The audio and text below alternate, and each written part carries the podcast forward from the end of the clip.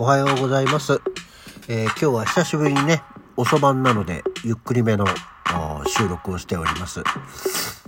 まあなんか、ゆっくりね、やっぱり寝すぎたから頭痛くなるんじゃないんだな。今日はなんかいつもよりちょっと多く寝ましたけどね。頭はすっきりなはず。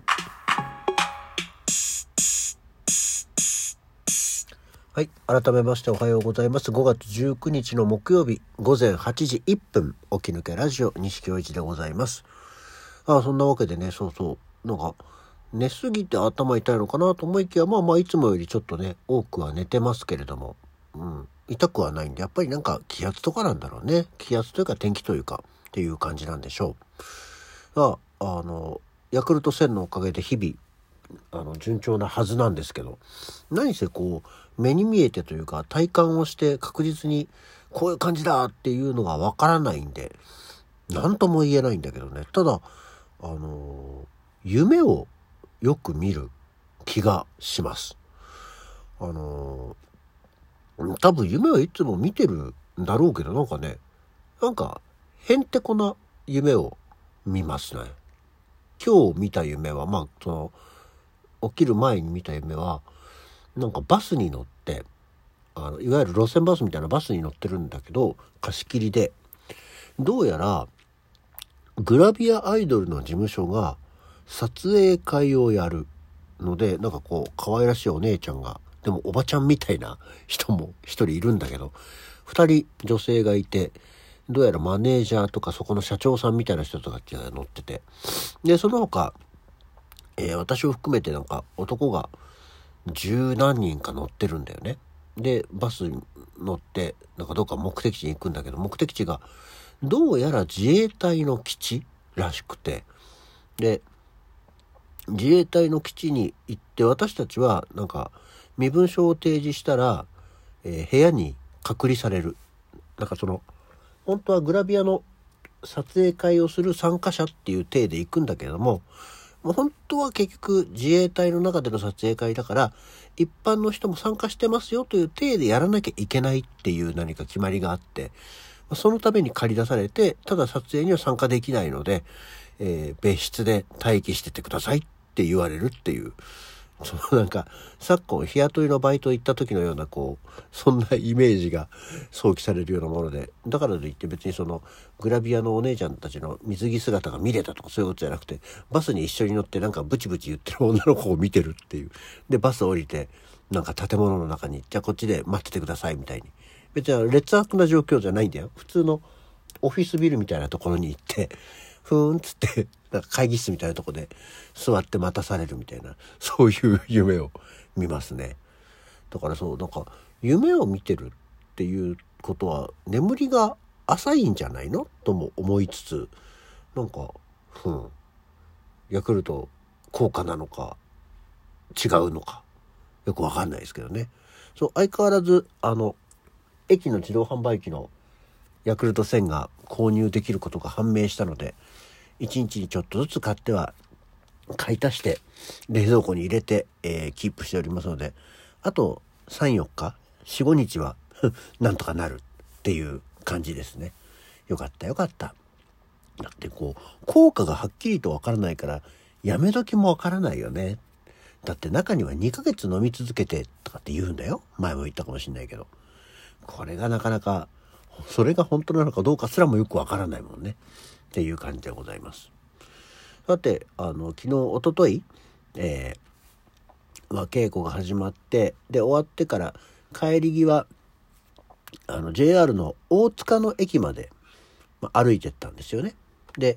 大塚にあの、まあ、アクアモードのアクアモードプランニングの松本さんが、えー上京したての頃に大塚の辺りに住んでたみたいな話をしててで大塚っていうとねあっちの方にこうちょっと治安の悪いところがあってでもあの駅前のラーメン屋とかあの駅前の本屋はまだあるんだよみたいな話をしてて。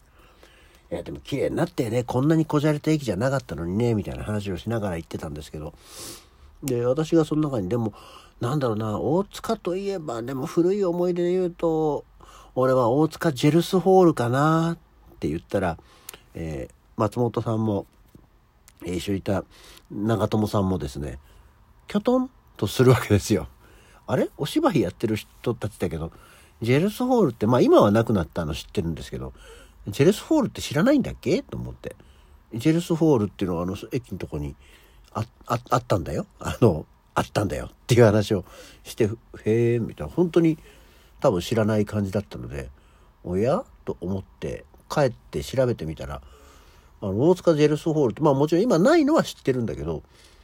2006年に閉館してましたね。もうだから、え ?10、16年前にはもう閉館してたということで、そりゃ知らねえか、と思いましたね。だからまあ大塚ジェルスホール、でも、開館したのが1979年だから、結構やつだ、20、20年 ?27 年ぐらいやってたみたいですけどね。で別に私はそこで実際に自分が何か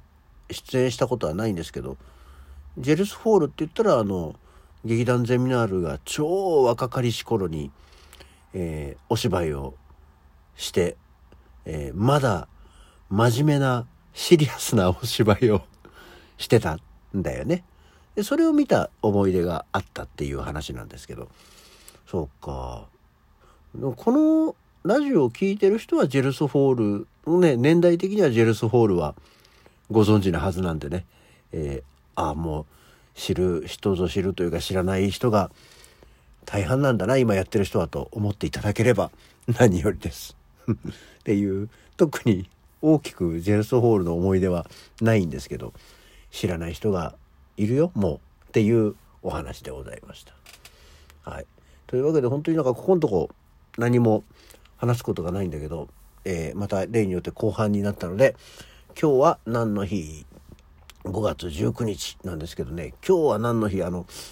何？5月は尻すぼみ的にさ今日は何の日の記念日とかが尻すぼまっていってるわけなんですけど今日はねあのすごく尻すぼみます。何せえー、記念日としてこう制定されてる今日はこういう日ですよって出てるのが123456789と111213個あるんですけど13個あるうちの5月19日に、えー、まつわる日っていうのは3つしかないんですよ。ね、そのだから13個のうち10個はあの毎月19日のあの記念日なので今日はね3つしかない。えー、そのうちの一つがボクシングの日。日本プロボクシング協会が2010年に制定したと。えー、昭和27年のこの日、世界フライ級タイトルマッチの挑戦者、白井義雄がチャンピオンに、15回判定勝ちし、日本初のボクシングチャンピオンとなったっていう日なんですよ。ね。ボクシング。全くわからない。いや、あの名前ぐらいは知ってるよ、白井義雄っていうね。でも、ボクシングって全く知らないし、へえ、ぐらいのものですよね。あの、子供の頃ってさ、あのプロレスって、あの、毎週のテレビ番組で、あの、やってたけど、そういえばでも、ボクシングとかもやってた気がするんだよね。あの、1時間番組で金曜日の金曜日の8時はプロレスか。まあでもそういう感じでなんかボクシングもやってた気がしますからやっぱり昭和の半ばぐらいっていうのはやっぱりそういうプロレスボクシング相撲みたいなあと野球みたいなねテレビがそういうのをやってたなっていう思い出はありますけどボクシングに関しては全く興味がないのでよく分かりませんでした。そして次が IBD を理解する日ですよ。より分かんなくなってきますね。IBD 患者の集まりである NPO 法人 IBD ネットワークとバイオ医薬品企業でのアアッビーこれ分かりにくいなカタカナで「あ」にちっちゃい「つ」に「う」に点々にちっちゃい「い」アッビー合同会社が制定した。で、え IBD っていうのは 炎症性腸疾患のこと潰瘍性大腸炎とクローン病のことを指すそうですよ。あ、クローン病。これも名前は知ってるね。なんか、腸の病気っていうのは知ってますけど、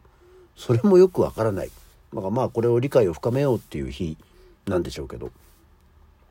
病気とかのねに関する記念日になるとやっぱり当事者にならないと、まあ、あと当事者関係者にならないと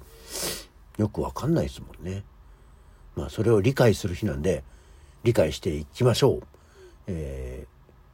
理解していきましょうって言ってもねこれでも何？あの